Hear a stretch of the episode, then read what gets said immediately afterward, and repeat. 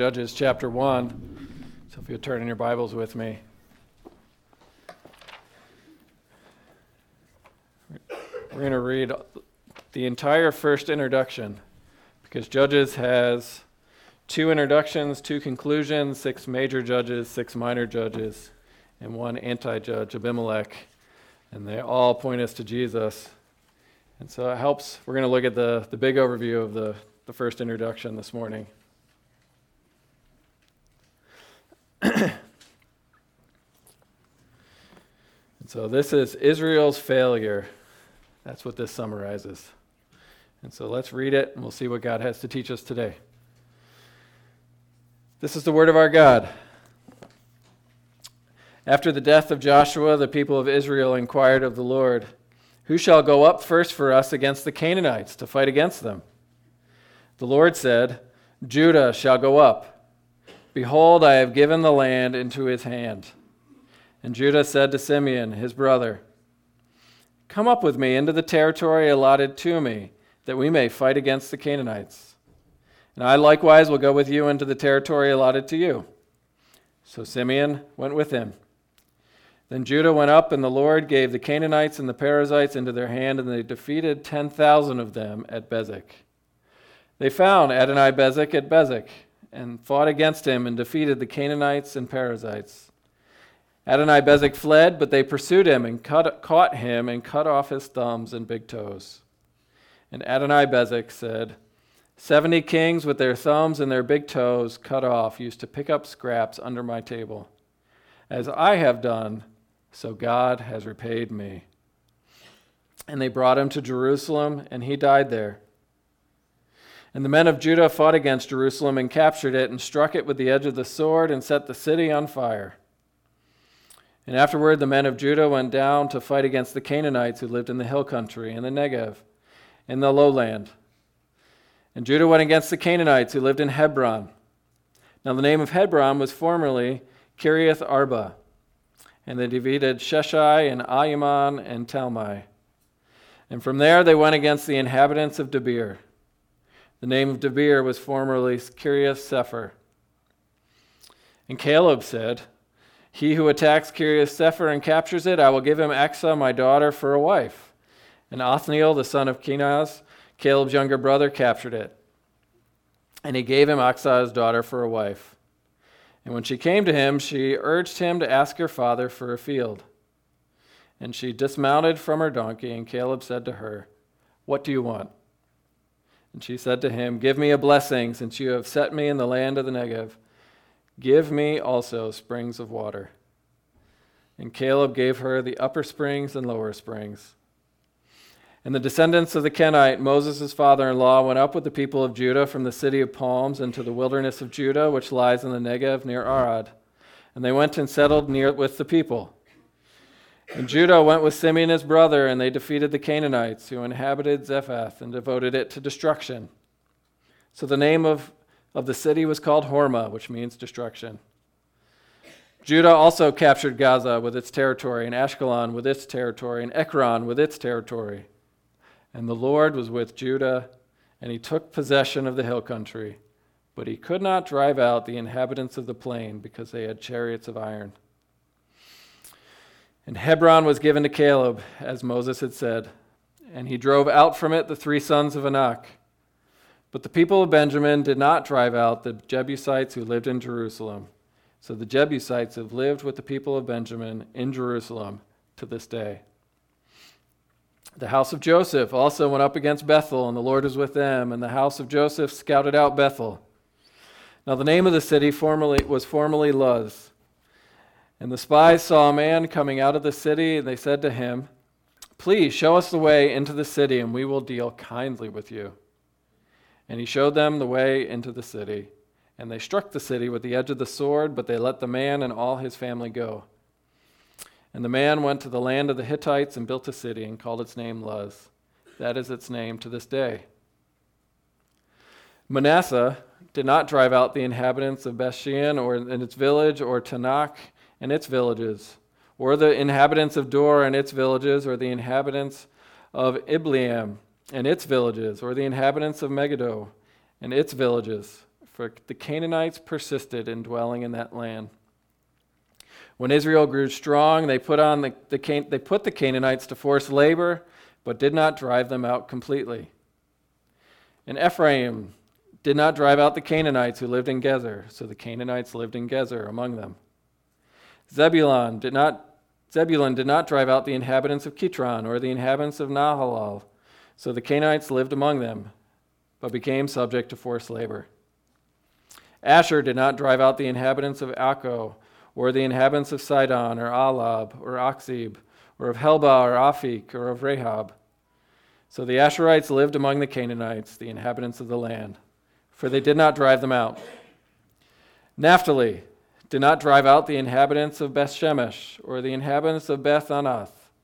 So they lived among the Canaanites, the inhabitants of the land. Nevertheless, the inhabitants of Beth Shemesh and of Beth Anath came, became subject to forced labor for them. The Amorites pressed the people of Dan back into the hill country, for they did not allow them to come down to the plain.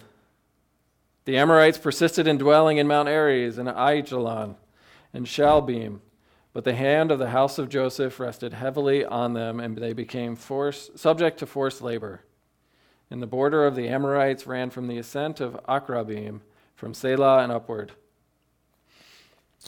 Now the angel of the Lord went up from Gilgal to Bochim. And he said, I brought you up from Egypt and brought you into the land that I swore to give your fathers.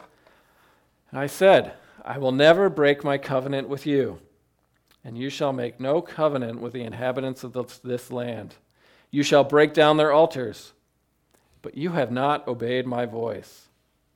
What is this that you have done? So now I say, I will not drive them out before you, but they shall become thorns in your sides, and their God shall be a snare to you. And as soon as the angel of the Lord spoke these words to all the people of Israel, the people lifted up their voices and wept. And they called the name of that place Bochim, and they sacrificed there to the Lord. And this is God's word. Uh, it is true and trustworthy. Let's pray. Our Father God, I pray you would Open our eyes to see wondrous things about your character and your will and your ways here this morning, that they are for our good. And so, even in this history that seems so foreign, I pray you would show us the love of Christ, the faithfulness of Christ, who is faithful even when we are not. So, satisfy us today with your steadfast love, so that we might arise heartily, ready, and willing to live for him. So we ask this in Jesus' name. Amen.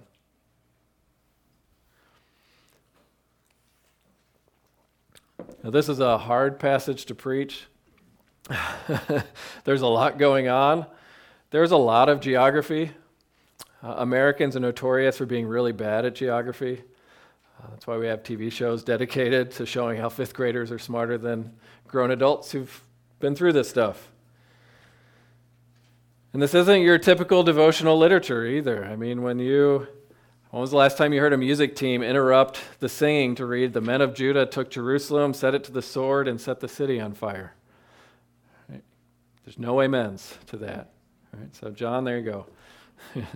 music team goals. See, part of the problem is there's violence, there's wickedness, there's conquest there you know if you are living in a war zone that, that you'd relate to this more or if you were in, a, in the military maybe you'd find some interesting things about this. But what it's showing you is a god who is a warrior a, a dread warrior the god who arises in justice and anger and the wicked melt like wax before him and his armies as he sends his people to be an instrument of justice in his hand. And we'll talk about that in a moment. But the problem is in our culture is we don't like we don't talk about God being a warrior very much. It's just not in the you don't hear that on Christian radio. We'll hear about having meeting earth like a sloppy wet kiss, but not the, the Jesus with eyes aflame and a sword coming out of his mouth, calling the nations to repentance. And so we got to ask, what's, how is this helpful? And what's really helpful is chapter 2 verses 1 to 5 that gives you the, the filter on how to read everything we just went through. That, that God sends a messenger, an angel, and that the God who speaks is the God who rescued Israel by grace and grace alone. He brought them up out of Egypt as a warrior. I mean, this is the God who saved them by grace violently. Right? Yahweh is the Lord who pulled in the chaotic waters of the sea to go to war to defend Israel against the powers of Egypt. I mean, if you remember the story when the 10 plagues, it's like creation itself were, were God's instruments of warfare. The rivers ran re- red, the frogs came up, the locusts invaded, uh, the flies, there were plagues, there were boils, there was hail. I mean, all these natural things all came falling down on Egypt because God is a warrior who, uh, who defends those he, whom he loves. And the final proof that, that Yahweh is a warrior was the death of the firstborn.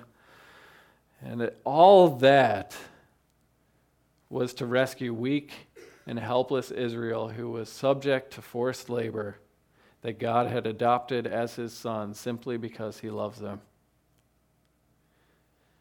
And so the question of our text is Will Israel, now sent into the promised land, will they obey? Will they hear God's voice and do everything he commands? That's the question for you and I today, right? When, when, God, when we read the scriptures, wherever you might find them, because all scriptures are God breathed and useful for training and teaching and rebuking and correcting. This is God speaking to you today. Will you listen? Wholly, partially? Will you appear successful but hide all the ugly stuff? You know, what level of obedience are you at? I mean, that's what our passage is going to get us to ask. Because the picture we have is a God who saves us by grace, and because I've saved you, I want you to obey my voice. How did that work in, in the days of the judges? And the answer is not very well. So we're going to jump into this. This is the first introduction. It sets the trajectory for the whole book. And just like the book that starts out so promising with the obedience of Judah, it has a tragic ending. The whole book starts out well, Israel disobeys, and it ends poorly. And so that's the, the direction we're going to go in this sermon. My sermon's going to start out well and end poorly. so, just to help you, it's a promising start and a tragic ending. And so let's look at success, we'll look at failure, and then how God redeems failures, um, how God resolves the tension here. First thing we have in, in verses 1 to 26 it's the record of, of hopeful success of Judah, this one particular tribe, obeying, doing what God told them to do, which is take the land that was given to them, drive out their Canaanite neighbors. All right? And so you can just go down the list of this is how Judah was successful. He took his part of Jerusalem. The Benjamites failed to take their part. Judah was successful. You're supposed to compare them. Uh, Kiriath Sepher falls. Uh, Caleb is from the tribe of Judah. And we're, we're going to talk more about this on Palm Sunday, what, what that whole random story is about. It, it, it could, we can tie that in later. You have a whole city that's completely destroyed. Zephath is renamed utterly destroyed, Hormah. And then Gaza falls with Ashkelon and Ekron. And you got the whole summary of the reason Judah was successful is because God was with him. Yahweh was with him. And then you also get Joseph's partial success. Joseph pulls a, a, page straight from Joshua's playbook. The way they take Bethel is the way that Jericho was taken. You're supposed to compare the two. Right? So they bribe a guy to show them a way into the city. They make a deal with him. We won't kill you if you let us in. They enter, to, to deal kindly is to enter into a covenant. And so they're breaking God's law, so this is partial success here. But either way, Joseph takes Bethel.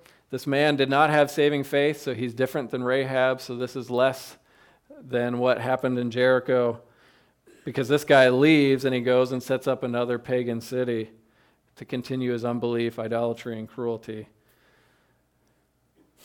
And all that, that partial obedience and there with Joseph sets you up for the, the failure in verses 27 to 36. And we'll get there. But what we have is this promising start with Judah. And we got to ask, what does that have to do with you and I?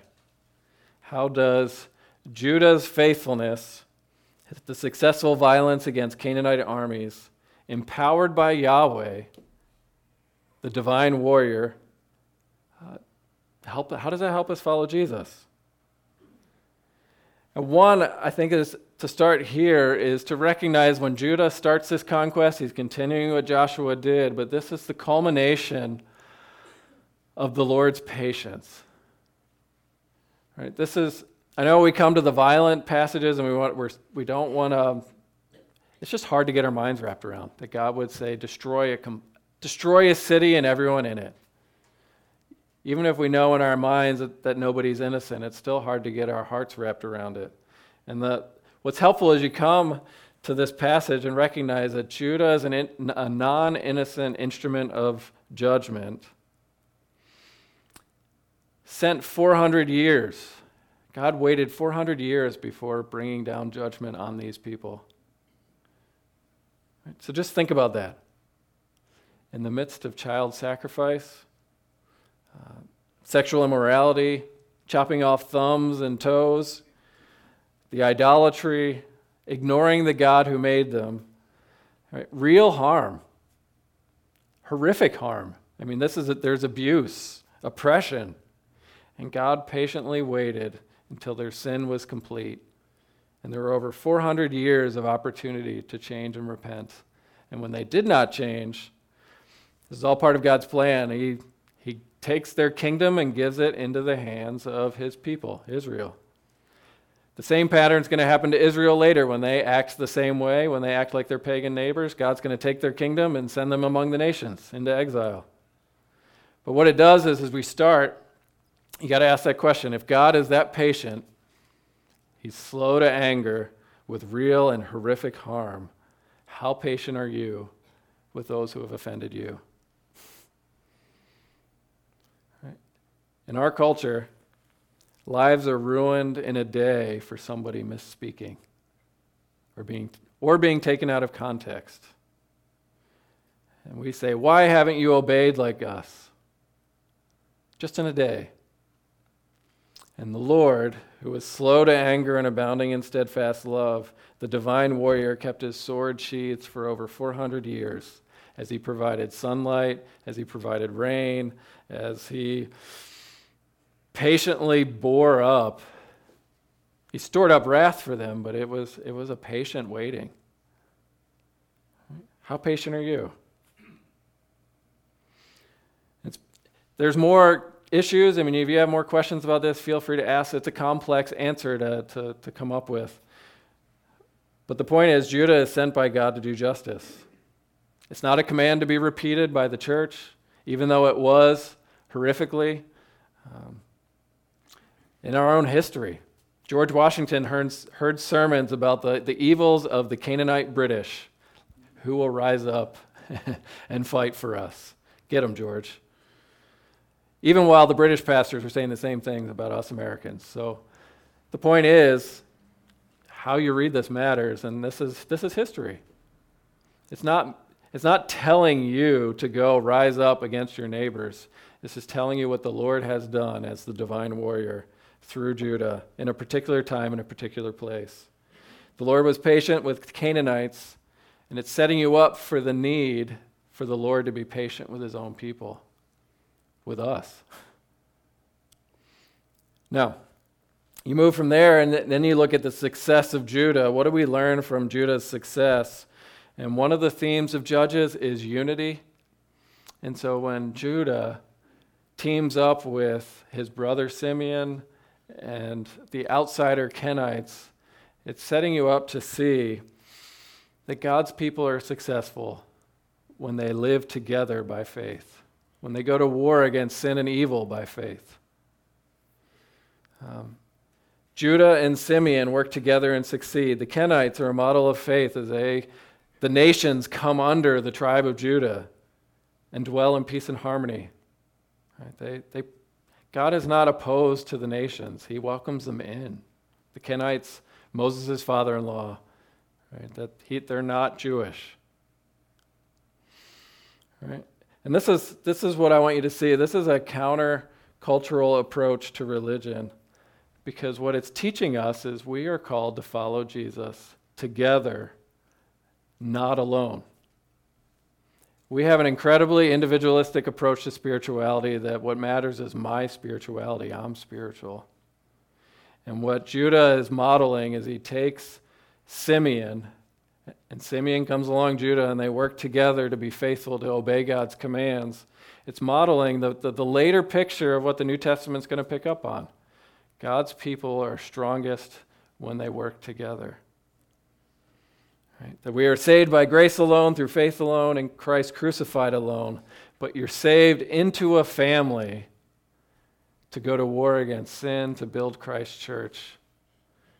So, God's gift to you in your war against sin and selfishness and suffering is the people in this room.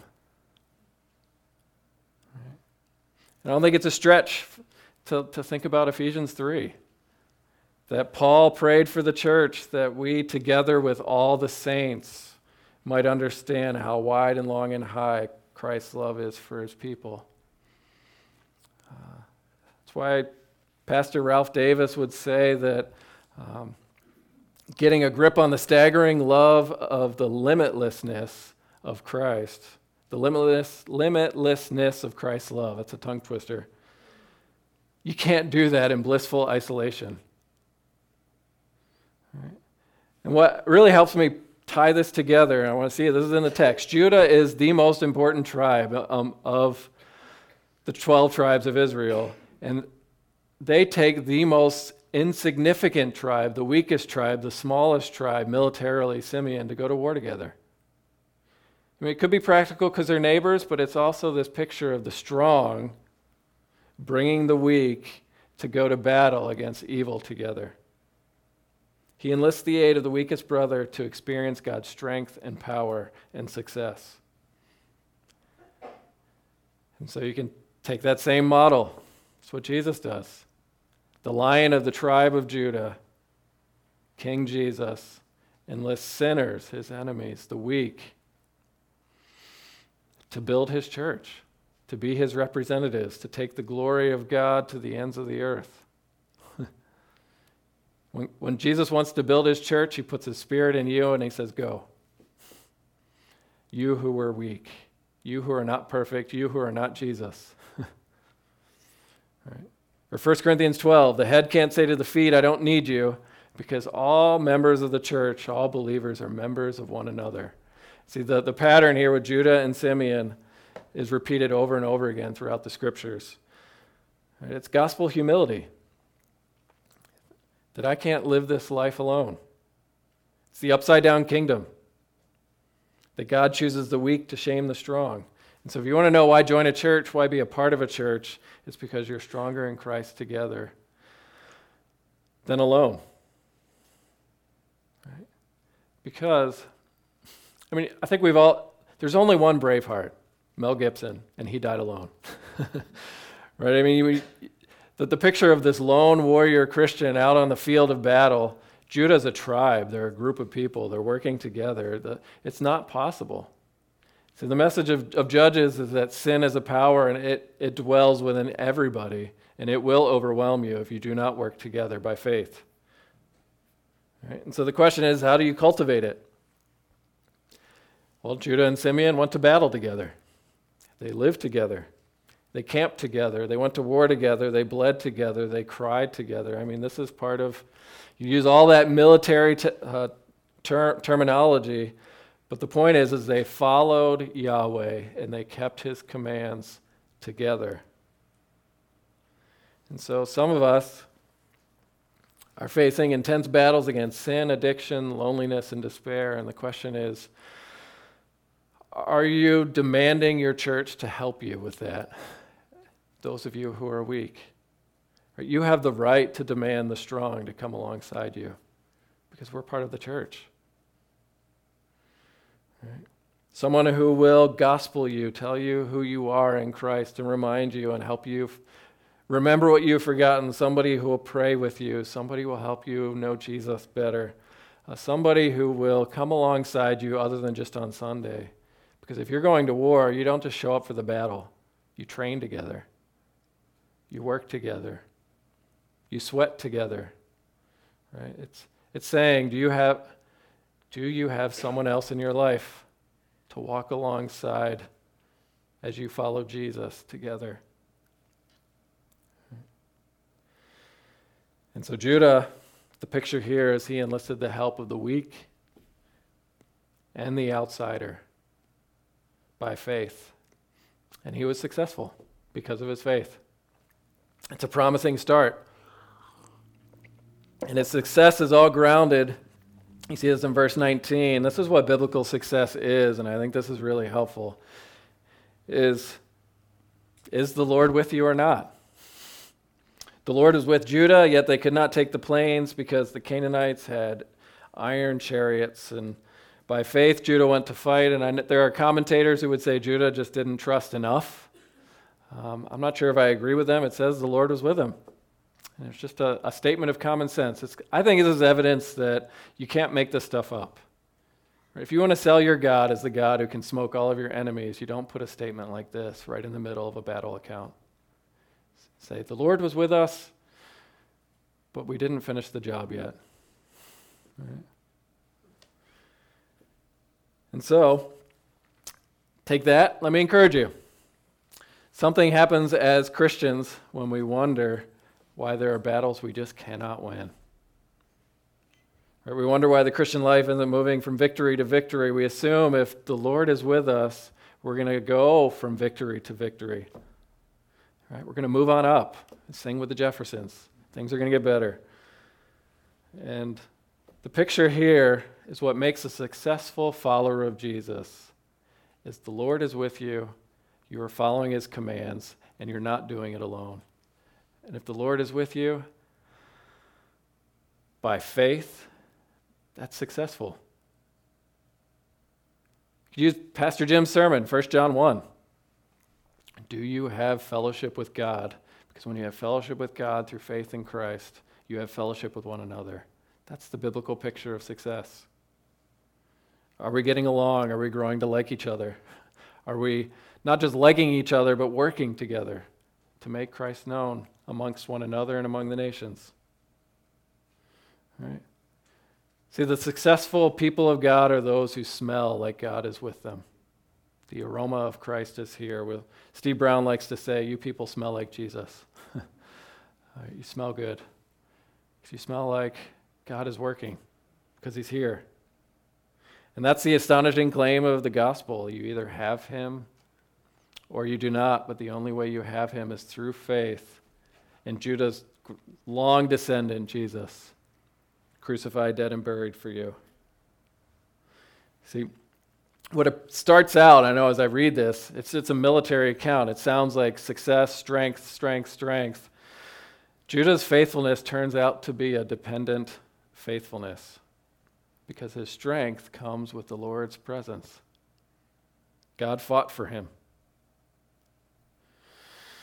So, spiritual success is following Jesus together, not alone, depending on God's presence with us. Will you obey his voice? And the answer is from the rest of the tribes. We're going to second point. As you look at the disobedience, from verses 27 to 36, you have theological, geographical uh, accusations of disobedience. It's, it's doing theology by saying you just didn't take your territory, you did not do what God commanded. And it's, it's repetitive because it's driving home, driving home the point that's going to come. And here's the point. Is obedience is not e- disobedience is easier than obedience. right? It's just so much easier to just do what I want. To and pretend like I'm doing okay. Right? Because you look at this, they're taking the promised land in the sense that they're moving in.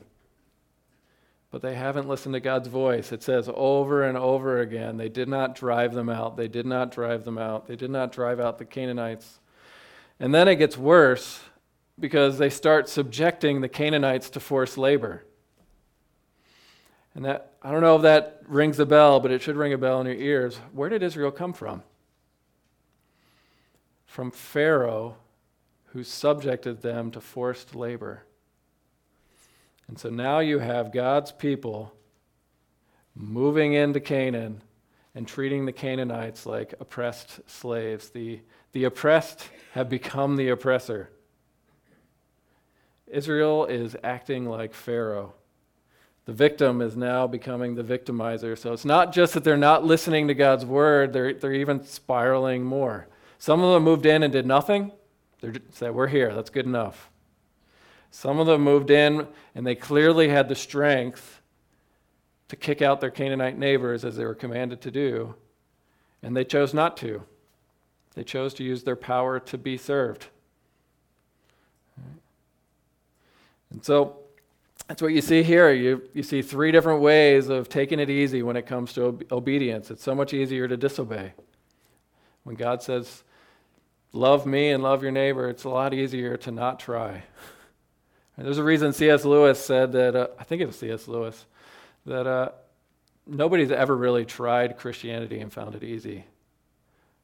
Nobody said this is a piece of cake. It's those who try Christianity that out and find out this is, this is war. this is difficult. Right? Because look at the three ways of disobeying. I just don't want to do what you want, told me to do, God. Some of these tribes just moved in. Some of them moved in out of God's command, but then they didn't do anything else. They didn't finish the job. This is, this is partial obedience while pretending to be successful. Maybe they didn't obey because they said, well, they're too big and scary and I can't. Right? This is like going to war against anything, any addiction. You're saying, God, I, don't, I can't obey you. It's too hard. Or there's that notorious thing where I have the ability to do it, the strength to do it, and I just choose not to. And in fact, I'm going to use the God given power I have to take advantage of everyone else around me and enslave the Canaanites and hurt my. And that I am here to be served, not to serve. And so this is humbling. But this is setting you up for the angel of the Lord to come and say, What have you done? Are you listening? And so maybe this is a good application point here for you. As Christians, we can be successful in all kinds of ways. We can look successful on the outside. Um, you, can, you can have a lot of Bible commands memorized. And what, what the angel of the Lord is going to say, what matters is are you obeying, are you obeying Jesus' voice? Because you can be successful in business, finance, family. You could have a full bank account, have a family that loves each other. You can have good friends. You, you could have a spouse that that loves you, you get along, you can be seemingly in control of your world, and God could still be mad at you because you're not listening to his voice. You can be successful and be a spiritual failure. That, that's the humbling picture here. So you had a promising start, and, and it's coming to a sad, crashing end. But the, the options are it's either God's will be done leaning on God's strength like Judah, or my will be done as I see fit to do what, whatever I feel like, pictured by these tribes. Right. And so the goal is, of course, the goal would be to be perfect, but we're human beings and we're sinners. But the goal really is, is complete obedience, where we don't look at God's law and say, I like this part, and I don't like this part, so I'm just going to do the parts I like. That's the goal. And these tribes have fallen well short. So, we're left with what's the big deal? What, how does God respond to his people not obeying? We've seen how he responds to the Canaanites and their wickedness. What about his people? And you look at chapter 2, verse 1, the angel of the Lord goes from Gilgal to Bochim. And Gilgal is an important place. Um, I would just say when you're reading Judges, those maps in the back of your Bible are a good reference. It's good to learn those to this stuff. But Gilgal is the place where God entered into a covenant relationship with Joshua right before they took Joshua and the nation of Israel, right before they took Jericho. It's the place where the commander of the Lord's army showed up with the sword and said to, and Joshua went up to him and said, Are you for us or against us? And he said, Neither. And so I don't think it's a, a strange connection to, to think that this, this is probably the same messenger, the same commander of the Lord's army coming from Gilgal to this place called Bochim. And, it, and the idea is this Gilgal is the place where God had forgiven the sin of Israel, that generation. The place where their faith became real. When God, for that generation, entered into a relationship with them. So think about it this way Gilgal is the place you got converted. And Bochim is the place you are now after a humiliating, crashing failure. Right? So for me, it would be this messenger of the Lord coming from Houghton College, where my faith became real, to confront me here in Ballston Spa. For, for Israel, here it's from Gilgal near Jericho to this place called Bochim, which is probably near Bethel. And here's what he says speaking God's words. God's messenger speaking for God. I will never break my covenant with you, and you shall not shall make no covenant with the inhabitants of the land. You shall break down their altars, but you have not obeyed my voice. What is this you have done? God's a good counselor. He may have the sword drawn, pointing at our sin, but he comes with a question What have you done? You know what I've said to you. You know that we have entered into this relationship by grace, and you have promised to be faithful as I have been faithful to you. What have you done? And then the consequence is I'm going to give you what you want, I'll leave you alone. I'm not going to drive these nations out. They're going to become thorns in your sides, and their God shall be a snare to you. And everyone wept. That's what Bochim means. That's all they remember is just a river of tears. And they sacrificed to the Lord there. And so that helps.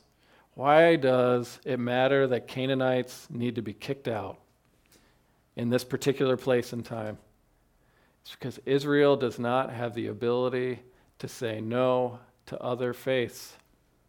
They don't have the ability to obey God's voice. They don't have the ability to not be drawn in love after other gods, after other idols, after other things.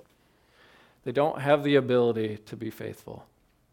And God knew that, and He said, Cast them out because I love you spiritually. I want you to love me more than anything else. But now, since you don't obey, they're going to become traps. You think you're the slave owners now? The, the position's going to be swapped. You, they're going to, they're going to ensnare you. That's the language. They're going to trap you. You're going to be trapped by the beliefs of your neighbors, and you're going to become like them. That's the punishment. So you can think about it this way as a church. The, it's a sad thing when the church and her morality um, looks a lot more like their unbelieving neighbors than what God has said in His Word. That's when our neighbors become a trap. It's hard to say, follow Jesus, when they say, well, you look and act just like me, so what difference does it make?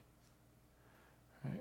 What, is, what is this God? Who are you talking about? When you care and love and worship the same things I do, and you don't care about His laws either. Right? And so, here's how what the tension that you're set up for really in the whole Old Testament is God has promised, I will bless you. But I also promise that I will not bless a disobedient people. Right? You have to feel the tension of verses 1 and then the following, uh, what, what Israel has done. It's like God is saying, You have put me in this impossible situation. I promised on the pain of death to bless you. We are in a covenant relationship. I have been faithful to you. But I also warned you that I will not bless a disobedient people. Which is God saying, I want to bless you, but you don't want me. I've sworn to give you this land as an inher- eternal inheritance, but I've also sworn not to give this land to a people who are going to spoil it, defile it, who's going to treat it the same way their neighbors. So, what do I do with you now?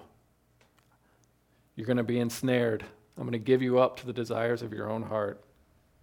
Let me know how that works for you without me. And so I could put the tension differently. God promised to dwell with his people forever, like a groom promising to live with his bride. I'll betroth you to me forever, but I also warned you if you are not faithful, this is not going to end well. And how can I stay faithful to you when I know you will be unfaithful with your neighbors? That's the tension. Judges is setting you up for, for Hosea and that tragic story because God's people are hell bent on running away. And yet, God's desire is to bless them. And that's the most amazing thing in Judges. Hosea 11, Israel, how can I give you up to punishment? How can I treat you like Admah and Zeboim, these cities that were nuked like Sodom and Gomorrah? How can I treat you like somebody I don't love when everything in me, my heart is recoiling with compassion? I want to bless you, but you are disobedient. And everybody just saw their sin and cried. And clearly, in the trajectory of the book, they were just sad because God was not going to help them anymore. They didn't change. And that tension really isn't resolved until Jesus shows up. And this is, this is the hope for failures. Right? And I think this is, this is really helpful, and this is where we're going to end. We know what it's like to be where Israel is. We, I've heard some of your stories, and some of you have stories that are hard to share where you just remember your failure. You know Bochim, where you've been caught. Or maybe you confessed it. But generally, we get caught when we're failed. And we're just so crushed with guilt and shame, and we don't know what to do. And this is the easiest part of repentance. This is hard to say and hard to hear. But the easiest part of repentance is just being sad that I screwed up, that I hurt somebody, that I didn't do what I thought I was better at because I thought I was awesome, and turns out I'm not. Right? Martyn Lloyd-Jones used to say, he was a pastor in London during World War II. It's really easy to make a Welshman cry. He's Welsh. But to change his heart, that requires an earth shattering earthquake, a stone shattering earthquake. And so you're left with how will God bless us? I'm a moral failure. I haven't obeyed God's voice perfectly. How's God going to bless me? What is the hope for that, the weak, the outsider, the moral failure, those who are prone to wander, keep getting ourselves in trouble? And the answer is the messenger of the Lord who comes not here, uh, but in the New Testament. His name is Jesus, the commander of the Lord's army, who comes alongside us. He points the sword and said, You are guilty. But then God takes that sword of judgment and drives it into his heart. He, he's crucified for our sins. And that this is what's so amazing. Is Jesus' teaching starts with repent for the kingdom of God is at hand. He's saying, weep for your sins, but you will be welcomed in. And the very first words we get about life with God through faith in Jesus begins with, Blessed are the poor in spirit, for theirs are the kingdom of theirs is the kingdom of heaven. Inheritance language. Right? So the moment you are in through faith with Jesus, you are blessed. You have the kingdom of heaven. You have this the inheritance that Israel couldn't earn on their own. Jesus earned it for you.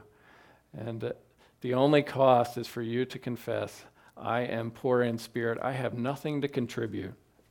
Nothing in my hands I bring, simply to the cross I cling. That's, that's hope for failures.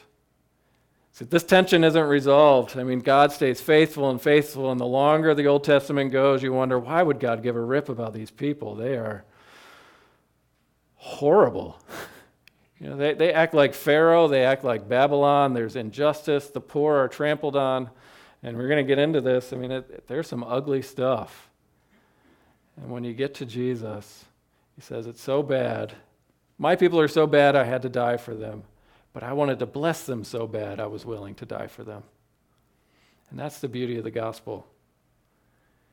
And the gift of Jesus, King Jesus, it was promised, is now that you are in the kingdom by faith, following Jesus, you don't go to war against your neighbors, you go to war against your sin.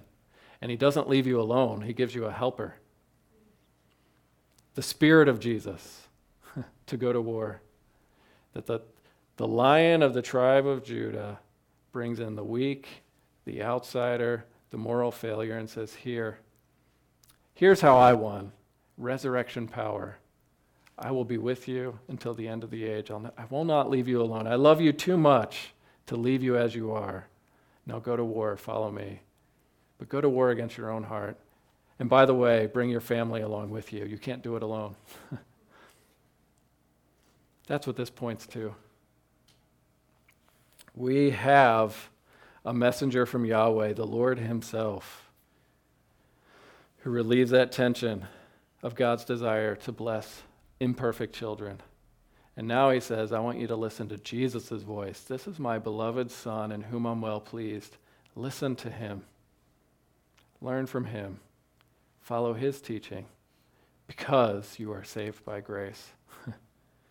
that is good news. Know, so what do you do when you're confessed and faced with your failure? Don't get back on the treadmill like Israel of just sacrificing. You know, God, I'll, I'll pray harder, I'll try harder. You know, it, it's called to run to the cross. Um, to show, to, to see and experience where God shows you that you are not worthy to be saved, but He saved you anyway. And so, what this does is sets God's people up for this is the life of faith. You're going to have a thorn in the flesh, if I could use that language. Paul had it. You will not get past your weakness. The way of the Christian life is weakness, to ask for help. So call out, trusting Jesus, this Jesus who comes and dries your eyes, gives you the church so that we can be changed together. Do you know what that looks like? That, that's my goal this year as your pastor, uh, is that we would learn how to more intimately follow Jesus together, to go to war against this thing that keeps raising its ugly head called sin. That whether you are a teenager, you know, that's why you're given families. It's, we're, we're called not to do this alone. That's what the church is for. And the one certain thing we have now in Christ is God's steadfast love, and that in Christ he loves his people too much to leave you alone. Let's pray. Uh, Father, there, there is a lot of, of violence here. And I pray you would give us the wisdom to know how to use that violent language to go on the offensive against these things that hold us back. So, Jesus, we, we know we need to change. And so I pray you would give us the, the Holy Spirit given ability and hu- humility to ask for help. And so we thank you for Hope Church, the love we have for another, one another, and I pray this would continue to be a place where outsiders can come in and say, look at how they love one another. Who is this Jesus who is among them? So I do pray, Father, that you would help us smell like our Savior, that the aroma of Christ would be an aroma of life for those who have eternal life, and uh, would leave those who smell death to repentance. And we pray this in Jesus' name. Amen.